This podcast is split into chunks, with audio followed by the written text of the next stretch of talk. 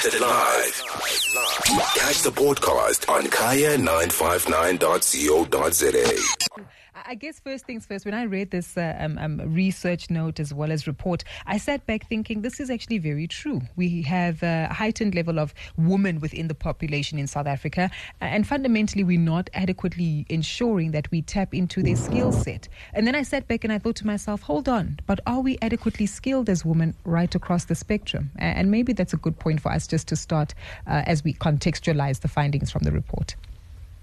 Yeah, that's a great place to start. And I think that putting the report into context is, is very important. So, as you said earlier, you know, we've got the skills shortage in South Africa, the second biggest economic growth crisis to load shedding. And then the data is really interesting around female talent. So we have more female graduates uh, graduates graduating from tertiary institutions than men. Across Africa, we have 47% of all graduates now being female in the STEM skill sets. And just taking the 2023 matric results, 66% of all the distinctions were achieved by, by women. So what we're seeing globally, not just in South Africa, is, is you've got this large entrance of a female workforce entering the workplace that is skilled, that is, um, is, is educated uh, from a tertiary point of view, and this will continue to grow.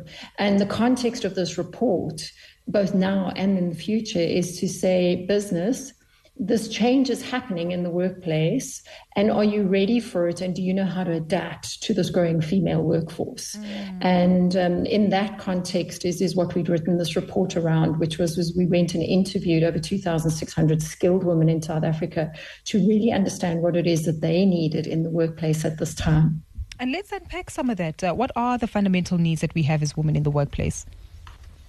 Well, what's fascinating is is, is that um, there's so many misconceptions around working women and working mothers in particular. And what the, some of the findings that we came out of this report was is that 98% of the women that we interviewed said we want to work. Yes. So if anybody had any misconceptions around the fact that women do or don't want to work, the reality is 98% want to work. And of that, 78% actually want to grow in their careers. So we know that they're ambitious. Mm. Um, we also know that 80% of women in this country have dependents of which 38% are sole income earners. So we have a large number of sole income earners and single headed female households. In fact, in South Africa, we've got more female headed households than we have male headed households. Sure.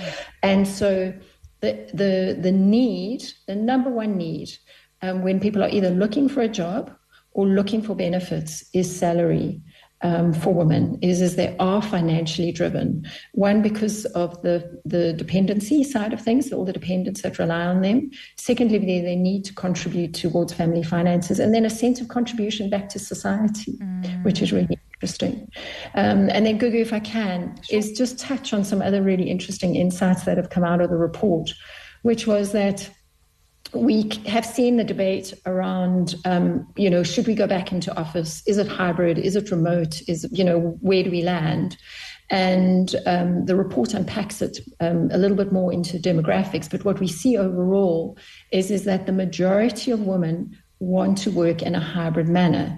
And that's despite um, dwelling type, Despite age, uh, despite many factors, the majority of women are not necessarily looking for remote work. They're definitely not looking for full time in office work, but they ideally are looking for hybrid.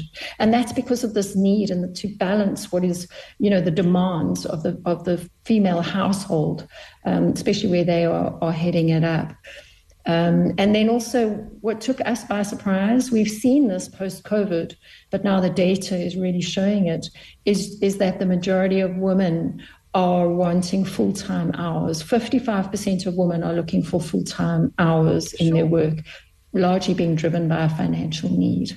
And I think that tells us something, right? We're not just about brunches and mimosas, though that's great on a weekend. Yes. but uh, actually showing that we, we're happy to contribute a, a, full day's worth of work and sometimes even going beyond the call of duty. And, and this is really important because it does speak to a level of productivity because employment is one thing, but productivity is ultimately what drives uh, the growth of the business, the growth of the individual, and of course, sustainability in the economy. Do we find that through the report and maybe even feedback from employers that women perhaps do have a heightened level of productivity in the workplace? So, Gugu, I don't have any specific um, data to support on productivity, but what we do know is is that uh, what employers value about women is is, is that they're highly committed, um, particularly if they are have dependents. So there's a, a, level of commitment that they get, that, and then high levels of collaboration, attention to detail, uh, loyalty, um, and they're skilled. I mean, you just have to look at the tertiary education numbers to realize just how many women are coming out with um, the skill sets that um, that business needs. And so we really are trying to highlight through this report, uh, which can be downloaded in full from our website, that um, business should take note yes. of a future workforce that can be and is willing to be highly productive provided you pay them well. You know, we looked at the barriers to career growth, mm-hmm. and um, number one by far was lack of internal opportunities, um, and then as and then pay discrimination came up. Um, and we know that the pay gap between male and female in this country still exists, and so people, women are looking for fair pay and equal, you know, equal wages. Definitely. I'm so glad that you highlight this. Uh, and for those who've just joined us, we are in conversation with Phillipa Geard, who's the uh, founder of RecruitMyMom. If you don't know them just yet, log on to their website, recruitmymom.co.za, a uh, recruitment agency that offers uh, skilled jobs for skilled moms uh, in a variety of aspects. And this report that we're reflecting on is one called the Working Woman Report, released today, giving us some findings into how best we actually need to tap into the skills force of women uh, to address the country's skills shortage. And one of the other insights that I really, really was intrigued by, Phillipa, is probably one that we often hear about often, most often when it comes to women uh, pregnancy and parenthood. Uh, that women's careers get de- de- derailed by pregnancy and parenthood, uh, and that even at times it uh, affects their levels of, of productivity. But from what I'm reading here, career pauses are actually what we're looking at, and that doesn't always have a significant impact on the retention of women in the workplace because, as you've mentioned, most women have expressed that they want to work, more so when they have dependents. Yeah, absolutely. I mean, I think that, um, you know, our data shows that 49% of women have had a career pause in their life and 95% of them return to work. And there's a stigma around having gaps on one CV and or um, there's a perception that if a woman has taken a break um, to either raise her family or to look after her parents or or other relations, etc., etc., is is that uh, her skill sets will become redundant. But but that's not what we're finding. We're finding that um, they're wanting to come back to work. They are aspiring to do well in their careers. And what our recommendation in the report is is if you're willing to to engage them through those pauses is, is, is that you can take them from being junior and middle management all the way through to senior management mm. without them having to leave. And second of all, if you're looking to bring in really good senior talent, is bring them in after a career pause and give them the training and development that they might need just to upskill not around all the experience they've already garnered through the years before, but just on whatever the latest technology is. And we've just seen women fly um, when when business does this.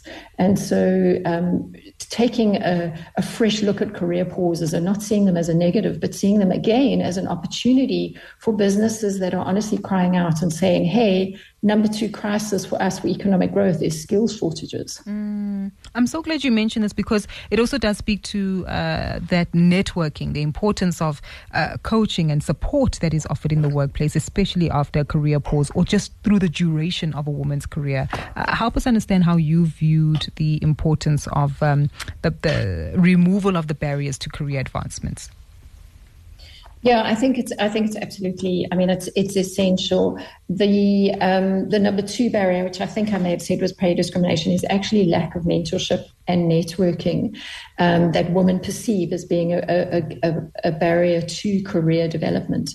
And it, and I think that again, well, I know I don't think that if business just put in formal structures mm. to enable women to be mentored, enable them to find formal networks in which to engage, they will thrive and they'll be highly productive and excellent employees.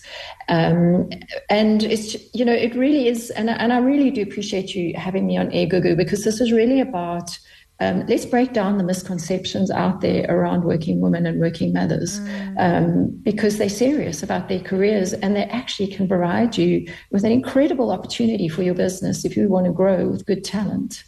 Hundred percent. I'm I'm so glad that you mentioned this, and I, I, I have long been a client of, of your platform, and I love the work that you do, and of course, much of the research that you're able to pull out uh, on the back of, of the impact that you have on, on many South African women. And uh, what I'm also keen to understand, not related to the report, Phillipa, but just the impact that you've witnessed that um, a heightened focus on employment and skills development of women really has on South African households. Because it's great to take a look at the macroeconomic dynamics as we have, but understanding the influence on their societies, on their homes, on their own livelihoods, surely yeah, absolutely. feeling fulfilled. Uh, right? Uh, no, it's it's enormous. You know, um, um, I, am generally a person who speaks much about hope and positivity, but I can't not touch on the whole gender based violence issue in South Africa. And, um, you know, um, if a woman is financially independent, um, she's able to get out of situations where otherwise she wouldn't be able to get out of. Mm-hmm. And the feeling of being able to contribute to the household finances, to be able to help the partner. Um, you know, the, the, the statistic around women who are supporting their partners, I think it's 23% of um, of mothers are supporting their partners in South Africa, so they you know their husbands or their partners. Um, just the sense of self worth, confidence, um, economic worth, and then ultimately contribution to our economy is is enormous.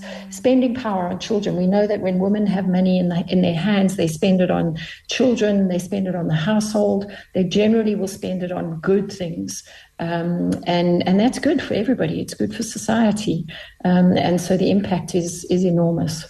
100%. Phillipa, long may the success and the influence and impact you have on the livelihoods of South African women and their families last. Uh, continue uh, being a, a champion for change in the country. We truly appreciate your time. If you missed it live, catch the podcast on kaya959.co.za.